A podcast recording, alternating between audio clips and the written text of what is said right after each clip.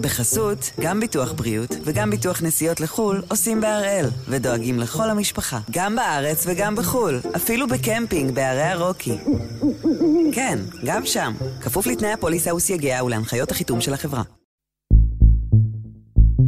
היום יום רביעי, חמישה בינואר, ואנחנו אחד ביום, מבית N12.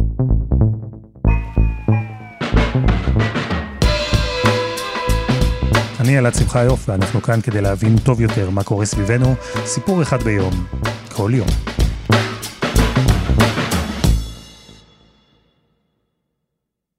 משהו קורה, ואולי בהתחלה קצת היה קשה לשים עליו בדיוק את האצבע, כי כמו כל תופעה, גם זו התחילה במקרים בודדים, כאילו אקראיים, ויותר מזה, התופעה הזו, המשהו הזה שקורה, אין בו ממש היגיון.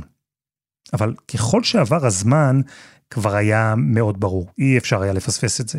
בתקופה של מגפה, של משבר כלכלי, של אי ודאות לעתיד, דווקא עכשיו יותר ויותר אנשים ברחבי העולם, מיליונים, החליטו לעשות צעד מאוד לא צפוי. אני שירה, אה, בת 29, בהשכלה שלי אני עורכת דין, עבדתי קצת כעורכת דין במשרד, ואז הגיעה הקורונה. אני נטע, אני בת 25, אני מתל אביב. עבדתי במשרד פרסום, זו הייתה עבודה ממש ממש אינטנסיבית. היו ימים לפני קמפיינים שפתאום לקוח התהפך ואת יוצאת בארבע לפנות בוקר מהמשרד. אני אבנית, יש לי גן ילדים מאוד גדול אה, בחיפה. ובעצם אה, מצאתי את עצמי, במקום אה, בעבודה משחקת עם הילדים, יושבת בבית ולכל היותר מתקשרת איתם דרך מסכים בזום. פתאום אתה מוריד מזה את uh, שיחות המסדרון ואת uh, ארוחת הצהריים המשותפת ואת החברים מהעבודה. העבודה מהבית גרמה לי להבין שאני פשוט בסטרס מיותר. אני יושבת מול המחשב והדופק שלי על 200, והבנתי שפשוט uh, שום עבודה לא שווה את הלחץ שלי. אני חושבת שהייתה איזו נקודה של הסתכלות על, ה, על הרשימת משימות שמולי, על כל מה שיש לעשות, והייתה איזו נקודה שאמרתי, וואי, אני לא מצאתי את, ה, את התשוקה הבוערת בי להשתלט על רשימת המשימות הזו. ואז יום אחד פשוט ישבנו בבית מול איזשהו זום, וישבתי עם החברה של אחי, ואמרתי לה, הלוואי שיכולתי להיות בלוגרית טיולים. אני דניאל, הייתי קצין הביטחון של אחת האוניברסיטאות בארץ פשוט אה, נדרשנו לבצע המון דברים שלא היינו אמורים לבצע, לא ידענו איך לבצע ולא הייתה לנו סמכות לבצע. כמובן שזה עורר קושי, עורר המון תסכול. זה באמת היה הקש ששבר את גב הגמל. בסוף השנה הזאת הגן שהוא בעצם מוסד, ממש מוסד ידוע בחיפה, הגן הזה ייסגר ואני אפנה לשינוי קריירה. כי זה עכשיו החלום שלי ו, וזאת הכמיהה שלי עכשיו. והייתה איזה נקודה שאמרתי, וואי, אני, אני, אני, אני צריכה לעשות כאן איזשהו שינוי. ואז uh, החלטתי להתפטר. החלטתי להתפטר ולעזוב שם.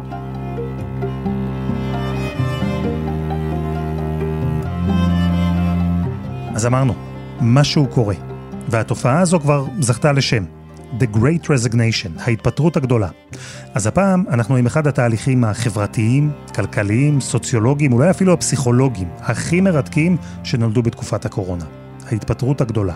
קרן מרציאנו, העורכת הכלכלית שלנו, תיקח אותנו אל התנועה שגרמה למיליוני עובדים בכל העולם להתפטר. קרן, שלום. שלום, שלום אלעד. מה זו ההתפטרות הגדולה? ההתפטרות הגדולה זה איזושהי תוצאת לוואי של הקורונה, שאף אחד מאיתנו לא חזה אותה מראש. וגם בוא נגיד את האמת, גם עכשיו אנחנו לדעתי יכולים להסביר אותה באופן חלקי. וזה אומר בעצם ששיעור המתפטרים מעבודה גדל מאוד בשנה האחרונה. היית מצפה שאחרי שיעור אבטלה כל כך גבוה, העובדים דווקא ייאבקו חזרה על מקומות העבודה, ולא רק שהם לא נאבקים חזרה על מקומות העבודה שלהם, הם אפילו אומרים, אנחנו מתפטרים בקצב יותר uh, גבוה. באוקטובר למשל האחרון, יש יותר מארבעה מיליון עובדים בארצות הברית, שפשוט עזבו את מקום העבודה שלהם. בדצמבר 2019 למשל, המספר היה שלושה מיליון וחצי. כלומר, אנחנו רואים כאן עלייה מאוד ברורה במספר העובדים שאומרים, אנחנו מתפטרים, והאמת היא, לא כל כך פוחדים מזה. זהו, בארצות הברית ההיקפים הם עצומים. גם בחודש נובמבר האחרון, והנתונים פורסמו עכשיו, נשבר שיא של 4 מיליון וחצי עובדים שהתפטרו. זה פסיכי. והתופעה הזו, אנחנו רואים אותה בהיקפים גדולים גם בישראל? בוודאי, יש שני נתונים שהם שני הנתונים שאמורים להוביל אותנו בעצם בדיון הזה. יש היום 143 אלף משרות פנויות במשק, זה שיא מאז 2009, שרק אז התחילו ליצור ולמדוד את המדד הזה. אז הגענו למספר שיא של משרות פנויות, ומולו אבטלה יחסית גבוהה שבמובן הרחב שלה עומדת על 260 אלף בני אדם. וכאן בעצם מגיעה לך ההתנגשות הגדולה של ההיגיון הכלכלי, כפי שהכרנו אותו רק לפני שנתיים של שוק העבודה. אם יש לך 260 אלף מצד אחד דורשי עבודה ו-143 אלף משרות פנויות, למה המספרים האלה לא מקזזים אחד את השני? כי הרי מה ההיגיון הכלכלי אומר? ההיגיון הכלכלי אומר, הקורונה הביאה איתה גלים של אבטלה. ואחרי שהקורונה, לא נגיד שנעלמה מחיינו, אבל פחות או יותר למדנו יותר לחיות איתה ולהשאיר את המשק פתוח גם כשהיא נמצאת, אז כל אותם אנשים ירצו מהר לחזור לעבודה, כי הם לא עבדו הרבה זמן, כי הם איבדו הרבה מההכנסות שלהם. ולא רק שהם לא חוזרים בהמוניהם לעבודה אלעד, הם אפילו מתפטרים הרבה יותר ממה שהיה לפני. איפה אנחנו רואים את זה? על איזה ענפים זה בעצם משפיע? אנחנו מדברים בעיקר על אה, כל מה שקשור לענף ההסעדה והמלונאות. יש שם מחסור מאוד מאוד חמור אה, של עובדים, למשל אה, בנתונים של שירות התעסוקה, אתה רואה שם בצמרת הטבלה מוזגים, ברמנים.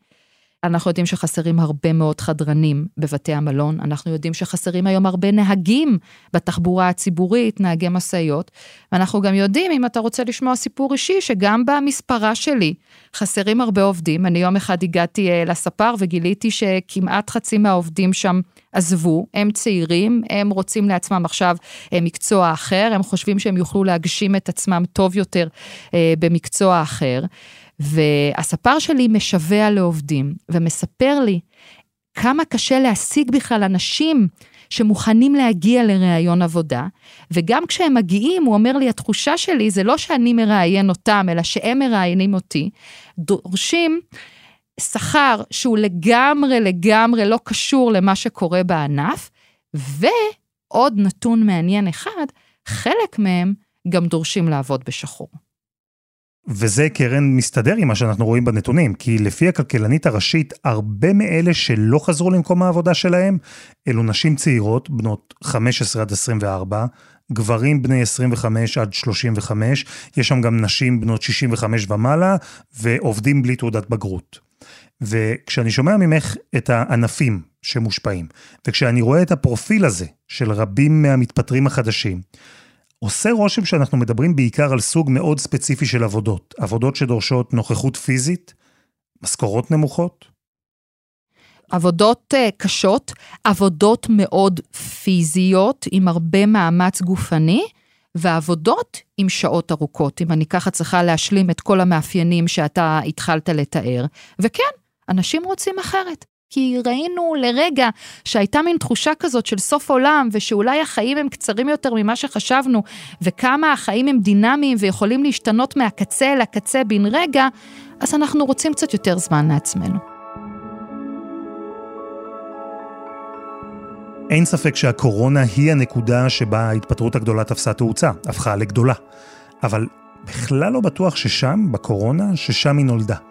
פרופסור מיכל בירון מבית הספר למינהל עסקים באוניברסיטת חיפה, אומרת שההתפטרות הגדולה היא בכלל תופעה שרק חיכתה לקרות, והתחילה כבר די מזמן. מיכל, שלום. שלום, שלום. זה התחיל בקורונה? לא, אני חושבת שנכון להסתכל על הבעיה הזאת בצורה יותר רוחבית, כלומר, אה, יותר ארוכת טווח, כמשהו שהחל אה, כבר לפני כמה שנים טובות. איפשהו בחלוף הדורות, במעבר מדור ה-Y לדור ה-Z, דור המילניאל. כל דור יש לו את המאפיינים שלו, יש לו את האינטרפטציה האופיינית לו למה זה מוסר עבודה. אז אם אה, מוסר עבודה אצל הדורות המבוגרים יותר, הבוגרים יותר, היה להישאר נאמן פיזית למקום עבודה אחד, אה, לא לעזוב גם כשקשה וגם כשאני שחוק, הרי שהדורות הצעירים יותר אומרים, להיות נוכח, ללכת האקסטרה מייל, אבל יש להם את אותה, אה, אה, נקרא לזה אולי פריבילגיה, תפיסת עולם שלעיתים אני גם מקנאה בה, של להגיד, כן, נכון, חשוב לי לתרום, לתת לארגון, לתת מעצמי ככל האפשר, אבל יש עוד דברים בעולם הזה שהם חשובים לי לא פחות. את מתארת תהליך של שחיקה, אה, אולי אפילו שחיקה כפולה. כי מצד אחד נשחקה הקדושה של מקום העבודה, ומהצד השני גם העובדים נשחקו וחיפשו משהו אחר. מה הוביל לזה? מאיפה זה בא? אז אה, אם התחלנו לדבר על הדורות ועל הצרכים והסיפוקים שלהם, אז אכן אה, צריך להסתכל מה חשוב לדור הזה. והדור הזה חשוב לו יותר נושאים כמו איזון. איך אני מאזן את, את העבודה, את החיים שלי בתוך ארגון, כזה או אחר, בתוך תפקיד, מקצוע כזה או אחר, עם יתר זירות החיים שלי, עם אה, הדומיין האחרים שבהם אני מעורב. אם זה המשפחה, אם זה אה, זמן הפנאי שלי, אז זה דבר אחד, איך האדם אה, תופס את עצמו כעובד ביחס לזהויות אחרות שיש לו. זה דבר אחד. דבר שני שהדור הזה שואל את עצמו, זה מה אני רוצה לעשות עם עצמי. עכשיו, האם זה מה שבהכרח ארצה לעשות עם עצמי כשאהיה גדול? מה הערכים שחשובים לי עכשיו? הערכים האלה יכול להיות שגם ישתנו, הם לא קבועים.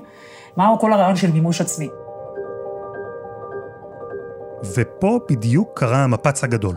תהליך ארוך, דור שלם שעבורו מקום העבודה כבר לא היה קדוש, דור שממילא פקפק בכל הרעיון הזה של לעבוד במקום אחד עד הפנסיה, של להקדיש את החיים לעבודה. זה דור שלא הגדיר את עצמו על פי המקצוע שלו. ואז הגיעה הקורונה, וכל התהליך הארוך הזה כאילו הבשיל ממש ברגע.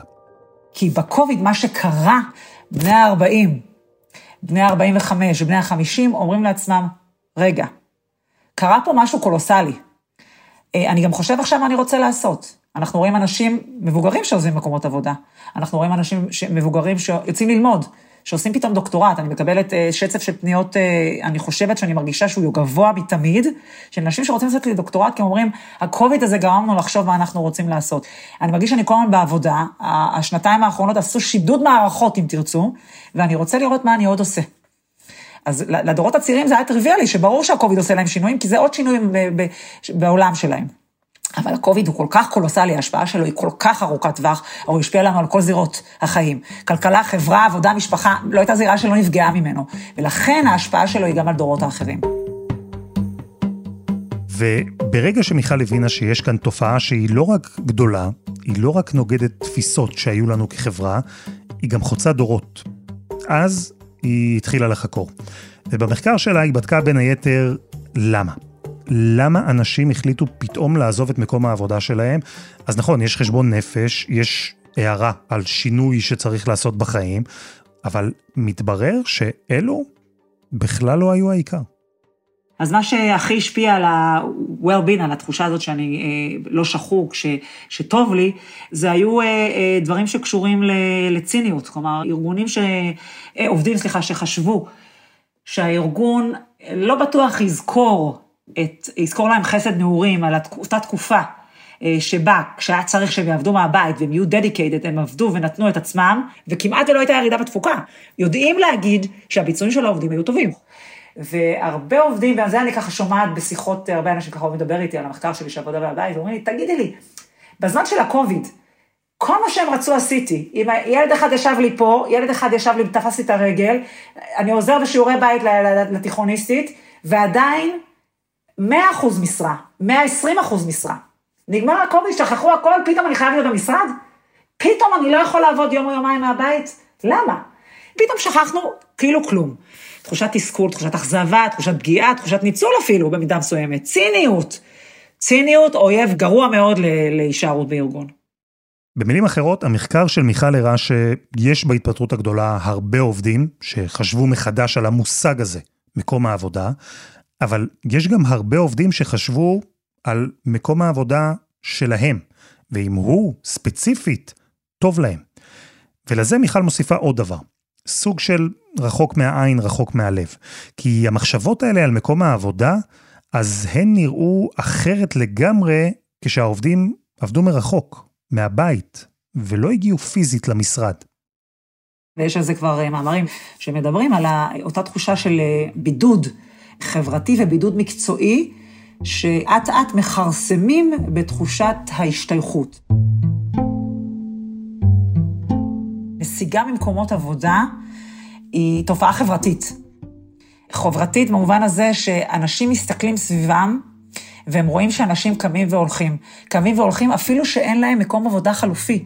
כלומר, אם בעבר בן אדם עזב, רק כשהיה לו מקום עבודה אחר מובטח. הוא כבר סגר את התנאים, סגר, יש לו חוזה, הוא מודיע למקום העבודה הקודם שהוא עוזב.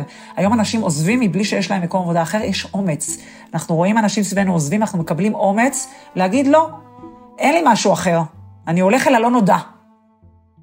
וצריך להגיד עוד משהו. אלו לא רק העובדים שעוברים תהליך ארוך של שחיקה מהקדושה הזו של מקום העבודה. זה קרה גם בחלק ממקומות העבודה.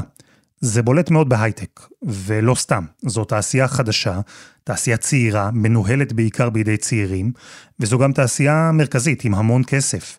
והדור הצעיר הזה, שמניע ומנהל את ההייטק, הביא גם תפיסות חדשות. למשל, להישאר הרבה שנים במקום עבודה אחד. פעם זה היה סימן לנאמנות, לזה שהעובד הוא עובד טוב, שהבוס מרוצה ממנו, אבל בהייטק לפעמים זה להפך. דווקא מי שעובר ממקום למקום, הוא נתפס כעובד טוב, כעובד מבוקש, שרודפים אחריו, הוא זה שמצליח לשדרג את עצמו. ואלו נורמות חדשות לגמרי. מיכל, השאלה היא אם המהפכה הזו, השינוי שקרה אצל העובדים, אצל חלק מהתעשיות, יחד עם השינוי שעשתה הקורונה, כל זה מוביל אותנו למהפך אמיתי, למודל חדש של עולם העבודה? תראה, כל עוד יש לנו עדיין כמות מספיק גדולה של בני הדורות הוותיקים יותר בעולם העבודה, אז כנראה שהתהליך הזה עוד לא הושלם. כי עדיין יש אה, בעולם העבודה מספיק אנשים שהם בוגרים, מבוגרים, אה, שאוחזים בתפקידים בכירים, ולכן תפיסות העולם שלהם עדיין מחלחלות גם כלפי מטה. כל עוד אנחנו אה, נראה שעדיין יש את הקבוצה הלא קטנה, והמצוינת של הבוגרים יותר, שעדיין תפיסות העולם שלהם יותר מסורתיות, אז יכול להיות שהתהליך הזה לא יושלם. אה, אני מניחה שעשר שנים מהיום זה יהיה הרבה יותר טבעי לדבר על זה בצורה ברורה, חד משמעית. היום אני קצת יותר זהירה, כי הדברים האלה עוד לא הושלמו, זה תהליך שאנחנו רואים ש... שאנחנו עדים לו. כשאדם אחד מתפטר, אז השינוי הוא אישי. הוא משפיע על החיים שלו, של הקרובים שלו, אבל מה קורה כשמיליונים מתפטרים ביחד? זה שינוי ענק של המציאות. מהמעסיקים ואפילו עד לכיס של כולנו. אבל קודם, חסות אחת, וממש מיד חוזרים.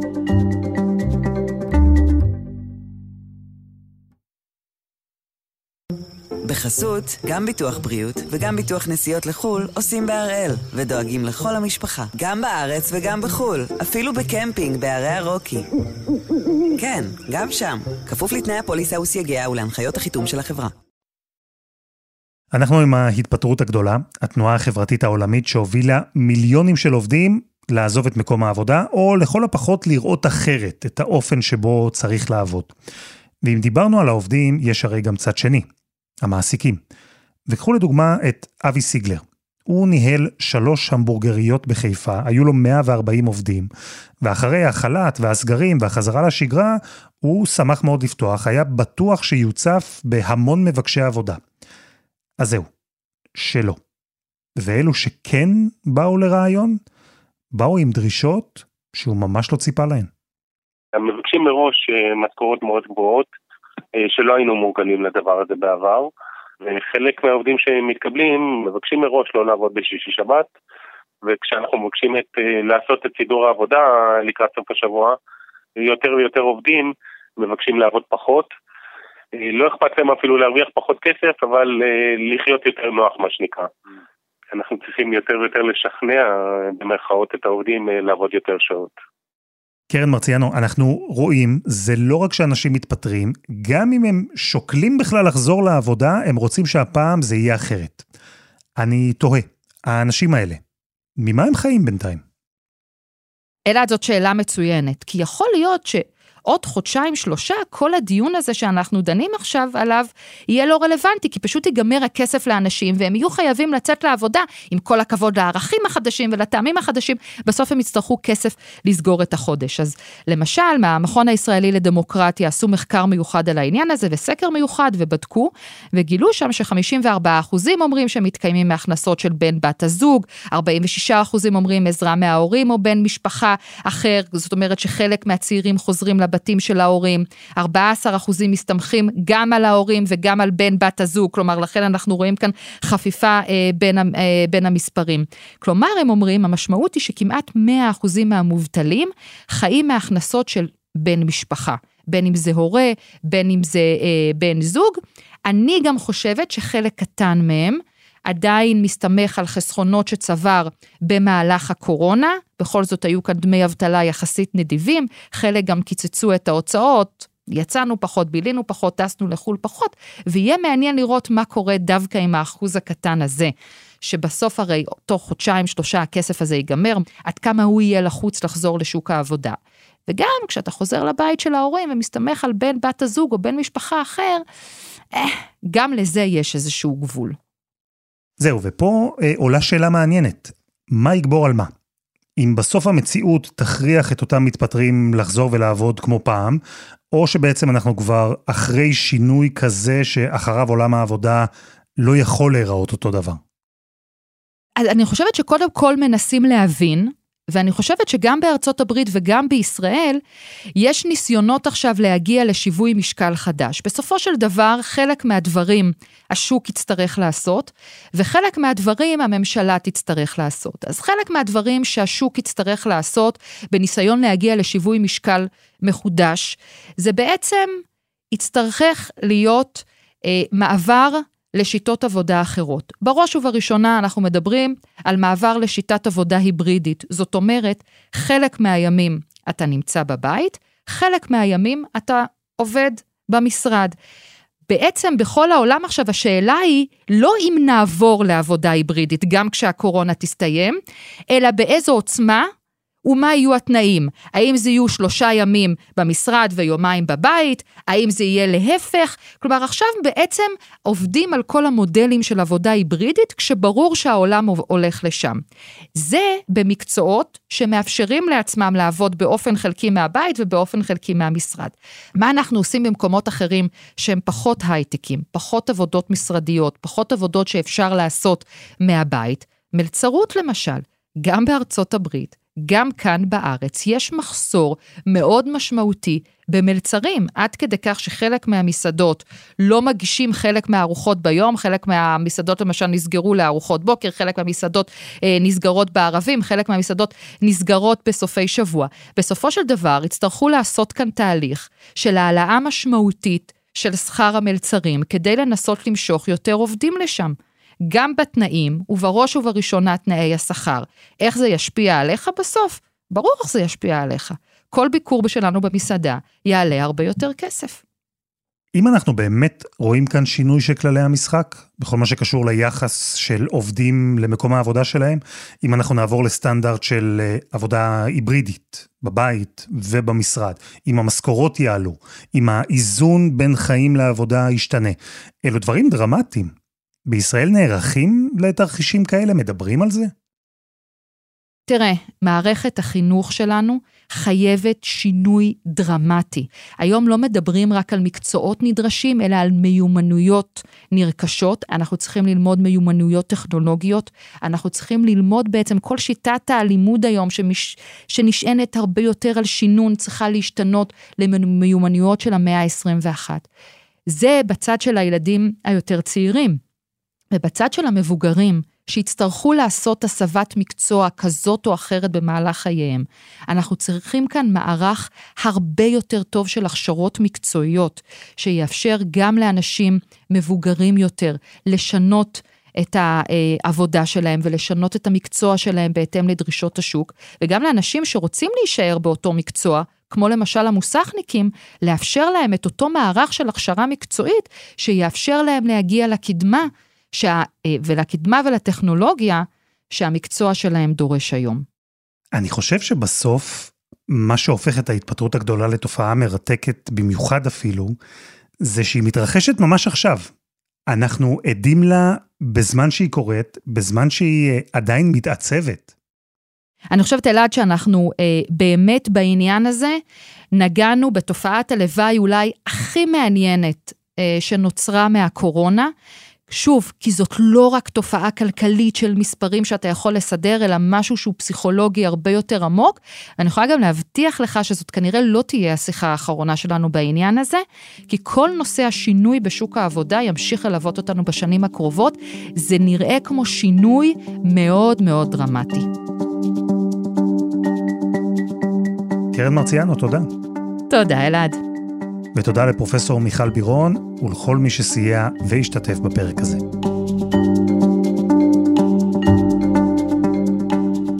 וזה היה אחד ביום, של N12.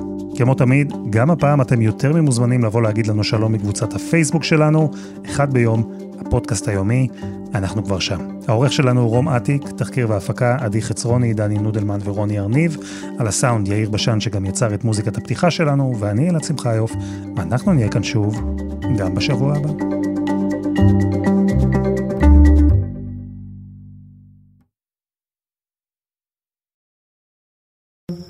בחסות, גם ביטוח בריאות וגם ביטוח נסיעות לחו"ל עושים בהראל, ודואגים לכל המשפחה, גם בארץ וגם בחו"ל, אפילו בקמפינג בערי הרוקי.